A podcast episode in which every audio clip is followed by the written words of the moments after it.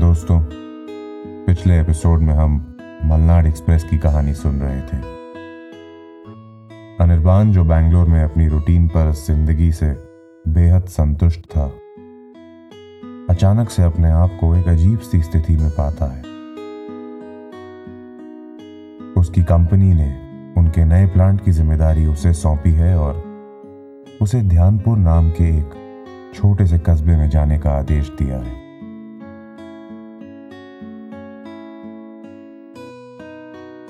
अनिर्बान ने आज तक इस जगह का नाम भी नहीं सुना था और अपने दिल में खूब सारी बेचैनी लिए वो अब। मलनाड एक्सप्रेस पे अपने सफ़र पर निकल पड़ता है। सुबह के तीन बजे जब वो ध्यानपुर पहुँचता है तो तो पूरे स्टेशन पे उसे अपने अलावा कोई नज़र नहीं आता। बस दूर एक परछाई झंडा लहराते हुए जो धीरे धीरे उसकी तरफ़ बढ़ रही है। अनिर्बान वहाँ से निकलने की कोशिश करता है, मगर तभी पीछे से उसे एक आवाज़ आती है। एक मिनट। क्या तुम अनिर्बान हो? अनिर्बान घबराते हुए उसे जवाब देता है। जी, मैं ही अनिर्बान हूँ। पर आपको कैसे पता? आप? मैं बसप्पा, यहाँ का स्टेशन मास्टर। आपके आने की खबर मिली थी मुझे। आपके कंपनी वालों ने आपके लिए गाड़ी भेजी है। आइए, मैं आपको बाहर तक छोड़ देता हूँ। अनिर्बान को एहसास तो पहले से ही था कि ये एक बेहद ही छोटा शहर है और यहाँ सब कुछ काफ़ी अलग होगा। लेकिन उसकी नियमित ज़िंदगी से सब कुछ कितना अलग होगा, उसे शायद इस बात का अंदाज़ा भी नहीं था। स्टेशन के बाहर आया तो दूर दूर तक अंधेरा था। दाहिनी तरफ़ सिर्फ़ एक स्ट्रीट लैम्प जल रहा था, जिसके नीचे बारिश के बाद आने वाले कीड़े हज़ारों की तादाद में न जाने क्या ढूंढ रहे थे। हल्की हल्की बारिश की बूंदें पड़ने की वजह से हवा में एक मिठास सी थी। एक ताजगी थी जो अब बड़े शहरों में ढूँढने से भी नहीं मिलती। और उसके साथ वो गीली मिट्टी की खुशबू थी जो हम में से किसी को भी दो पल ठहर के मुस्कुराने पे मजबूर कर दे। स्ट्रीट लैम्प के नीचे एक सफ़ेद गाड़ी थी, जिसका ड्राइवर सीट पीछे करके गहरी नींद में सोया हुआ था। इससे पहले कि अनिर्बान कुछ कहता बस बसप्पा आगे बढ़ा और ड्राइवर को उठाने के लिए आवाज़ दी। अरे उठो गणेश, तुम्हारे साहब आ गए हैं। कैसे कुंभकर्ण की तरह सोए हुए हो? गणेश झटके से उठा और बाहर आया। वो थोड़ा शर्मिंदा महसूस कर रहा था। सॉरी सर इंतज़ार करते करते आँख लग गई। आप आप बैठिए सर मैं आपका सामान रख देता हूँ। नहीं नहीं, कोई बात नहीं, मैं खुद रख देता हूँ। अरे दीजिए सर बसप्पा ने निर्बान से हाथ मिलाया और उसे कहा, आप चलिए। कुछ ही देर में सूरज भी निकल जाएगा, आप जाके आराम कीजिए। कल मिलेंगे। अनिर्बान मन ही मन ये सोच रहा था कि ये स्टेशन मास्टर मुझसे कल क्यों मिलेगा? मगर अब वो इतना थक चुका था कि बस मुस्कुराकर गुड नाइट बोल दिया। क्योंकि कंपनी का काम अभी वहाँ शुरू ही हो रहा था, उसे कंपनी गेस्ट हाउस की सहूलियत नहीं थी। ध्यानपुर में एक पुराना लॉज था जहाँ उसके लिए कमरा बुक किया गया था। स्टेशन से लॉज तक का रास्ता एकदम सुनसान था। आसपास इतनी हरियाली थी कि उसे ऐसा लग रहा था कि वो एक घने जंगल के बीच से गुजर रहा है। अनिर्बान गाड़ी में पीछे बैठा हुआ नींद से लड़ने की कोशिश कर रहा था। हर कुछ मिनटों में उसकी आँख लग जाती थी और गर्दन के झटके से फिर नींद टूट जाती थी। गाड़ी का ड्राइवर गणेश उसे कुछ कह रहा था जो वो सिर्फ़ आधा ही सुन पा रहा था। वो शायद उसे ध्यानपुर के इतिहास के बारे में कुछ बता रहा था। शहर की ऊँची ऊँची रोशनी से टिमटिमाती इमारतों की आदत थी अनिर्बान को। लेकिन यहाँ दूर दूर तक ऐसा कुछ नहीं था। कोई हॉर्न की आवाज़ नहीं उसे रात की खामोशी सुने हुए एक अरसा बीत चुका था। बचपन की गर्मियों की छुट्टी में अपने परिवार के साथ वो अक्सर दार्जिलिंग जाया करता था। दार्जिलिंग जाके उसे हमेशा लगता था कि जैसे वक्त बीस तीस साल पहले ही थम गया था वहाँ। रात के अंधेरे में उसे पुराने, बड़े, छोटे मकान दिख रहे थे।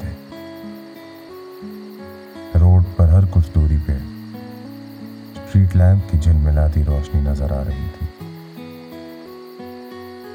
कुछ ही देर में गाड़ी एक बेहद ही सुंदर से लकड़ी के गेट के आगे आके खड़ी हो गई और गणेश गाड़ी का डिपर ऑन ऑफ़ करने लगा। तभी हाथ में लाठी लिए और मुँह पे मफलर बांधे एक आदमी ने गेट खोला और गाड़ी कंपाउंड के अंदर दाखिल हो गई।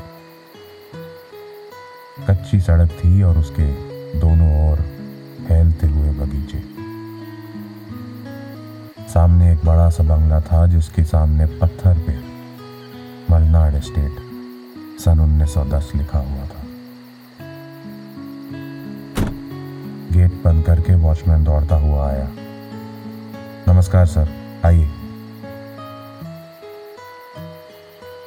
हर घर, हर कमरे और हर जगह की अपनी ही एक महक होती है। और खासकर कि जब आप पहली बार किसी जगह जा रहे हो तो। अनिर्बान जो अब तक गीली मिट्टी की इस मिठास में खोया हुआ था, अब अचानक एक नई महक को समझने की कोशिश कर रहा था। ये महक कुछ जानी पहचानी लग रही थी उसे।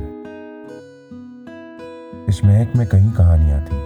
सालों से होती आ रही बारिश। फर्श पे लगी लकड़ी में एक गीली महक बन के बस चुकी थी।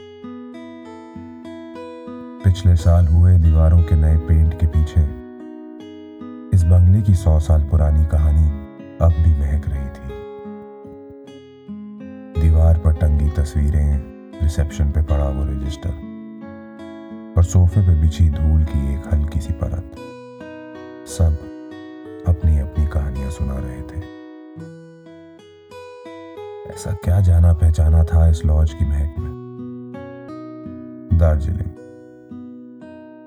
ये उसके बचपन की महक है जो एक बार फिर उससे रिश्ता कायम करने की कोशिश कर रही है। अनिर्बान का कमरा पहली मंजिल पे है और वो हॉल के बीच से गुजरती सीढ़ियों को चढ़ते हुए अपने आसपास हर चीज़ पर गौर कर रहा है। अनिर्बान इस बंगले की महक में इतना खो गया था कि वो लॉज के वॉचमैन मूर्ति की हाजिरी से अनजान था। सर, आपका कमरा पानी उधर टेबल पे रखा हुआ है, सर। आप आराम कीजिए। नमस्ते। ये कहकर मूर्ति गेट की चौकीदारी करने वापस चला गया। कमरे में भी वही पुरानी महक थी, जिसमें कई छोटी छोटी कहानियाँ छुपी हुई थी। सुबह के चार बज चुके थे और अब नींद का एक नशा सा छा रहा था उस पर उसने सामान रखा और लाइट का स्विच ऑफ़ करते हुए इस बेहद लंबे दिन को अब खत्म करने का फैसला किया।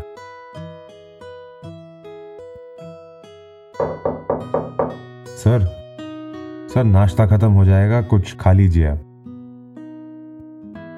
हाँ मैं आ रहा हूँ आप, चलिए थैंक यू अनिर्बान एक लंबी अंगड़ाई लेते हुए बिस्तर से निकला और देखा कि दिन घंटों पहले ही चढ़ चुका था। और सुबह के साढ़े दस बज रहे थे। बिस्तर के ठीक सामने एक बैल्कनी का दरवाज़ा था। अनिर्बान ने पर्दे हटाते हुए दरवाज़ा खोला। और बस कुछ देर वहाँ खड़ा मन ही मन मुस्कुराता रहा। बैल्कनी के ठीक आगे एक जामुन का पेड़ था, जिसकी कुछ टहनियाँ बैल्कनी के अंदर तक आ रही थी। लकड़ी की रेलिंग पे अपने हाथ रखते हुए वो बाहर देखने लगा। नीचे बगीचे की घास पे बैठा उसका ड्राइवर गणेश उसे नमस्ते कह रहा था। वो बेचारा दो घंटे से उसके इंतज़ार में वहीं बैठा था। रेलिंग की दूसरी ओर पेड़ की टहनी से नीचे आई हुई एक गिलहरी बैठी थी, जो उसे घूर घूर के एक शक की निगाह से देख रही थी। भी अपने नए पड़ोसी को देखने आई थी। अनिर्बान मुस्कुराता हुआ अपना हाथ धीरे धीरे उसकी तरफ़ बढ़ाने लगा। लेकिन गिलहरी दो कदम पीछे हो गई। इस दोस्ती में अभी समय लगेगा। अनिर्बान को इस लॉज में आए, अभी सिर्फ़ कुछ घंटे ही हुए थे, मगर एक अनोखा सा लगाव हो चुका था उसे इस जगह से। अपना चाय का कप लिए, वो पूरे लॉज के दौरे पे निकल गया। दीवारों पे टंगी पुरानी ऑयल पेंटिंग्स तस्वीरें, सब पे गौर करता हुआ वो एक शीशम की बनी अलमारी के सामने आके खड़ा हुआ। वो किताबों से भरी हुई थी। एक कुर्सी नज़दीक खींच के वो अलमारी के सामने बैठ गया और एक एक करके किताबों को देखने लगा। कुछ देर बाद उसे ध्यान आया कि उसे कंपनी की साइट पर पहुँचना है और उसने अलमारी से कुछ किताबें उठा ली और तैयार होने निकल गया। शाम को करीब छह बजे, लॉज वापस आते हुए गाड़ी में बैठे उसे याद आया कि उसने कुछ किताबें अपने बैग में रखी थी। सोचा कुछ पढ़ ही लेते हैं। हाथ में जो पहली किताब आई, उसने वो बाहर निकाल ली। किताब का नाम था डाक। भारत के लगभग हर छोटे बड़े शहर में एक डाक बंगला हुआ करता था। पर यह किताब एक जैक विलियमसन नाम के आदमी ने लिखी थी। भारत के कई महत्वपूर्ण डाक बंगलों की तस्वीरों के साथ अनिर्बान ने किताब पढ़नी शुरू करी और लगभग हर पन्ने पे कुछ ऐसा था जिसे देख के वो चौंक जाता था। कुछ ही देर में वो वापस लॉज पहुँच गया और ऊपर अपने कमरे में जाने की बजाय बाहर वरांडे में बैठकर किताब पढ़ता रहा। एक और पन्ना पलटते ही उसे किताब के बीच में एक तस्वीर मिली। तस्वीर बहुत ही पुरानी थी और पन्ने से हल्की सी चिपकी हुई थी। उसने धीरे धीरे बिना किताब या तस्वीर को नुकसान पहुँचाए हुए एक दूसरे से अलग करने की कोशिश करी। जब तस्वीर पन्ने से अलग हुई तो उसने तस्वीर को पलट के देखा। पीछे किसी ने कुछ लिखा हुआ था। काफ़ी कुछ अब मिट चुका था, मगर नीचे किसी का दस्तखत था और एक तारीख थी। 21 जून, उन्नीस डाक बंगलो ध्यानपुर। देर बाद अपने कमरे में वापस जाते हुए दोबारा उन ऑयल पेंटिंग्स पे गौर किया तो ऐसा लगा कि उनमें से एक पेंटिंग उसी डाक बंगलो की है। उसने दोबारा चेक किया तो देखा नीचे हुए दस्तखत भी तस्वीर से हूबहू मिलते थे। वो कुछ देर वहीं खड़ा रहा और तस्वीर और उस पेंटिंग को देखता रहा। कुछ तो बात थी उस तस्वीर में जो उसे इतना आकर्षित कर रही थी। अलमारी में और छानबीन की तो ध्यानपुर पे लिखी गई कुछ और किताबें उसे मिली। और उन सब किताबों में उस डाक बंगले का ज़िक्र ज़रूर था। वो रोज शाम काम से लौटते हुए इन किताबों में खोया रहता था। देखते ही देखते दो हफ़्ते बीत गए। अनिर्बान को इस छोटे से कस्बे के लोग अब पहचानने लगे थे। आते जाते लोग सब उससे दो बातें करके उसका हालचाल पूछ ही लेते थे। अनिर्बान अपनी किताबें लिए आज नदी किनारे बैठना चाहता था और वो लॉज से पैदल ही निकल गया। रास्ते में उसे स्टेशन मास्टर बसप्पा मिल गया। थोड़ा हिचकिचाते हुए अनिर्बान ने उसे डाक बंगलों की तस्वीर दिखाई और उससे पूछा, क्या ये डाक बंगला है अभी भी? बसप्पा ने बताया कि यह बंगला अभी भी मौजूद है। अनिर्बान ने उससे रास्ता पूछा तो मालूम पड़ा कि यह ध्यानपुर से करीब तीन किलोमीटर की दूरी पर था। यह तस्वीर कहाँ मिल गई आपको? कुछ नहीं रखा उधर। इधर बैठी आराम से नदी किनारे। हाँ बस ऐसे ही पूछ लिया। शुक्रिया।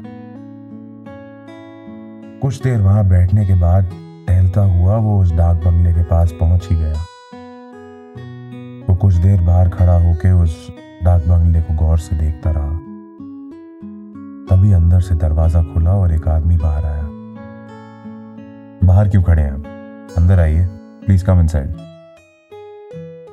अनिर्बान मुस्कुराया और गेट खोल के अंदर आ गया। तस्वीर में घर के बाहर जो बगीचा था, वो अब एक छोटा सा जंगल बन चुका था।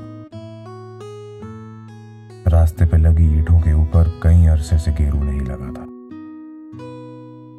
शख्स जो दरवाजे पे खड़ा इंतज़ार कर रहा था, आगे आया और हाथ मिलाते हुए कहा, तुम अनिर्बान हो ना? एक पल के लिए अनिर्बान के रोंगटे खड़े हो गए। आपको कैसे पता? अरे, इतने सालों के बाद ध्यानपुर में कोई कंपनी नया काम शुरू कर रही है। आपके आने की खबर सबको पहले ही मिल गई थी।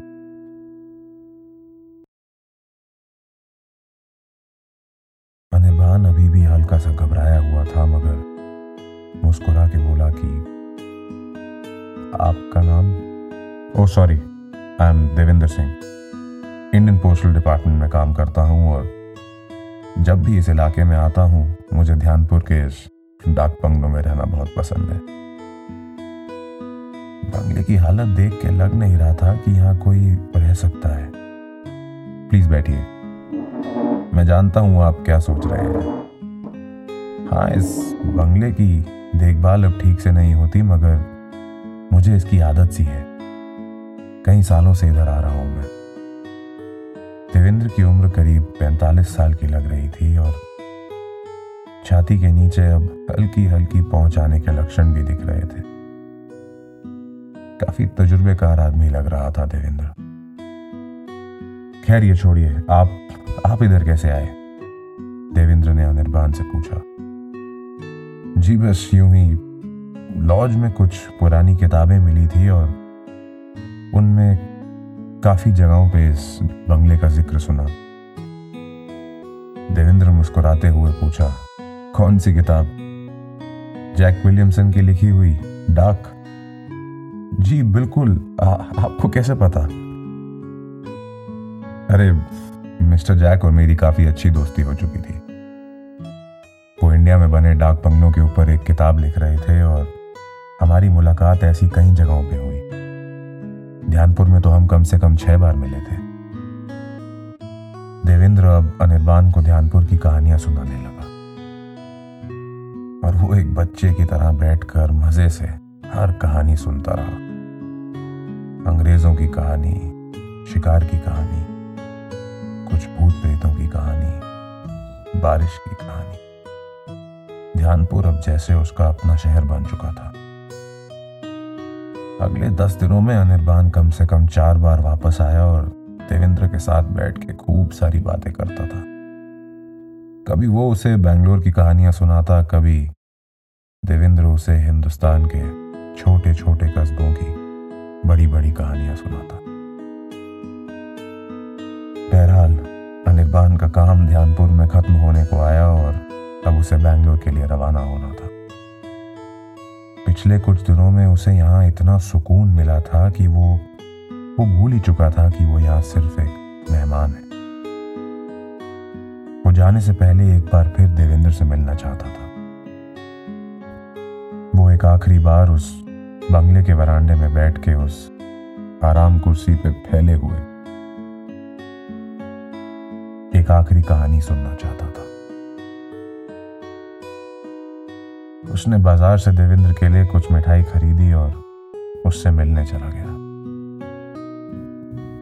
देवेंद्र को जब यह एहसास हुआ कि अनिर्बान कल से यहाँ नहीं होगा तो उसके चेहरे पे एक हल्की सी उदासी छा गई यार, बड़े दिनों बाद एक अच्छा दोस्त बना था यहाँ। अब तुम भी चले जाओगे। खैर, अगले हफ़्ते मुझे भी वापस निकलना है। एक मिनट यहीं बैठो, मैं आता हूँ। ये कहते हुए देवेंद्र बंगले के अंदर चला गया। करीब 20 मिनट तक अनिर्बान उसका बाहर इंतज़ार करता रहा और तभी अंदर से देवेंद्र की आवाज़ आई। अरे सॉरी यार। एक मिनट। हाँ ये लो। उसने हाथ बढ़ाते हुए एक पोस्ट कार्ड अनिर्बान के हाथ में थमा दिया। जैक और मेरी दोस्ती इन डाक बंगलों से ही शुरू हुई थी और हमारा ये दस्तूर था कि जब हम अपने अपने रास्ते वापस निकल जाते थे तो एक दूसरे को एक पोस्ट कार्ड दे देते थे। इस पे मेरा एड्रेस है, तुम चाहो तो मुझे इस पे चिट्ठी या पोस्ट कार्ड भेज सकते हो। मुझे अच्छा लगेगा। अनिर्बान ने उससे वादा किया कि वो ज़रूर एक पोस्ट कार्ड भेजेगा। अच्छा सर, चलता हूँ। आपकी कंपनी में यहाँ वक्त कैसे बीता मुझे पता ही नहीं चला। अगली बार आऊँगा तो उम्मीद करता हूँ आप यहीं मिलेंगे। कहीं ना कहीं तो मिल ही लेंगे, दोस्त। ऑल द बेस्ट देवेंद्र ने उसे गले लगाते हुए कहा। अनिर्बान वापस अपने लॉज गया और सामान बांधने लगा। उसे अब ध्यानपुर में गुजरा हर लम्हा एक एक करके याद आ रहा था। उसे देवेंद्र की सुनाई हर वो कहानी याद आ रही थी। उसे फिर लग रहा था कि वो एक छह साल का बच्चा है जिसकी गर्मी की छुट्टियाँ खत्म हो चुकी हैं और अब अब उसे वापस स्कूल जाना है। अनिर्बान स्टेशन पहुँचा और प्लेटफॉर्म पे अकेला बैठा ट्रेन का इंतज़ार कर रहा था। आज भी हल्की हल्की बारिश की बूंदें प्लेटफॉर्म पे गिर रही थी। आज भी हवा में वही गीली मिट्टी की मिठास थी। तभी बसप्पा की आवाज़ आई। जा रहे हैं, सर। कैसा लगा हमारा ध्यानपुर? अरे, कैसे हैं, सर? मुझे तो लग रहा है कि मैं अपना घर छोड़ के कहीं और जा रहा हूँ।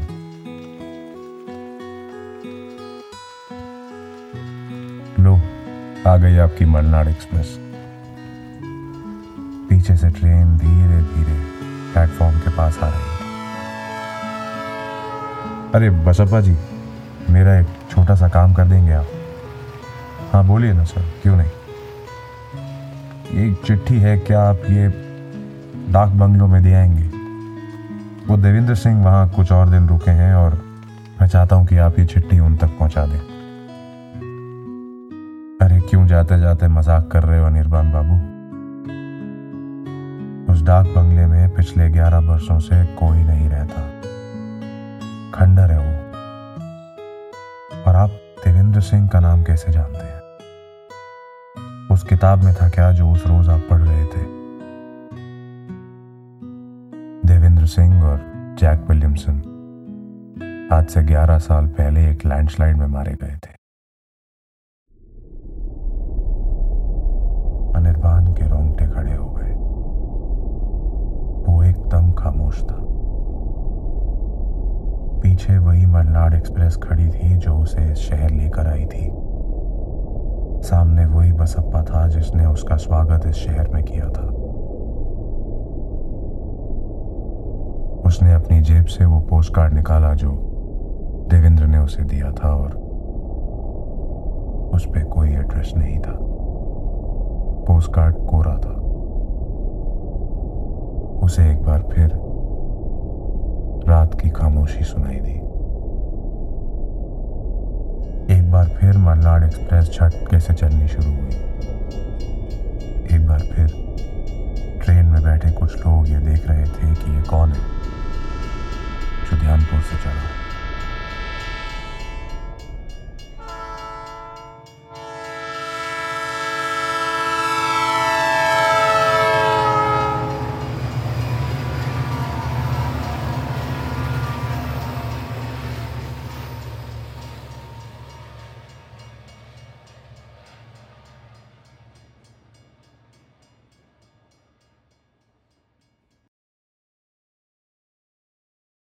दोस्तों, इस प्रोग्राम का नाम है कहानी मेरी तुम्हारी।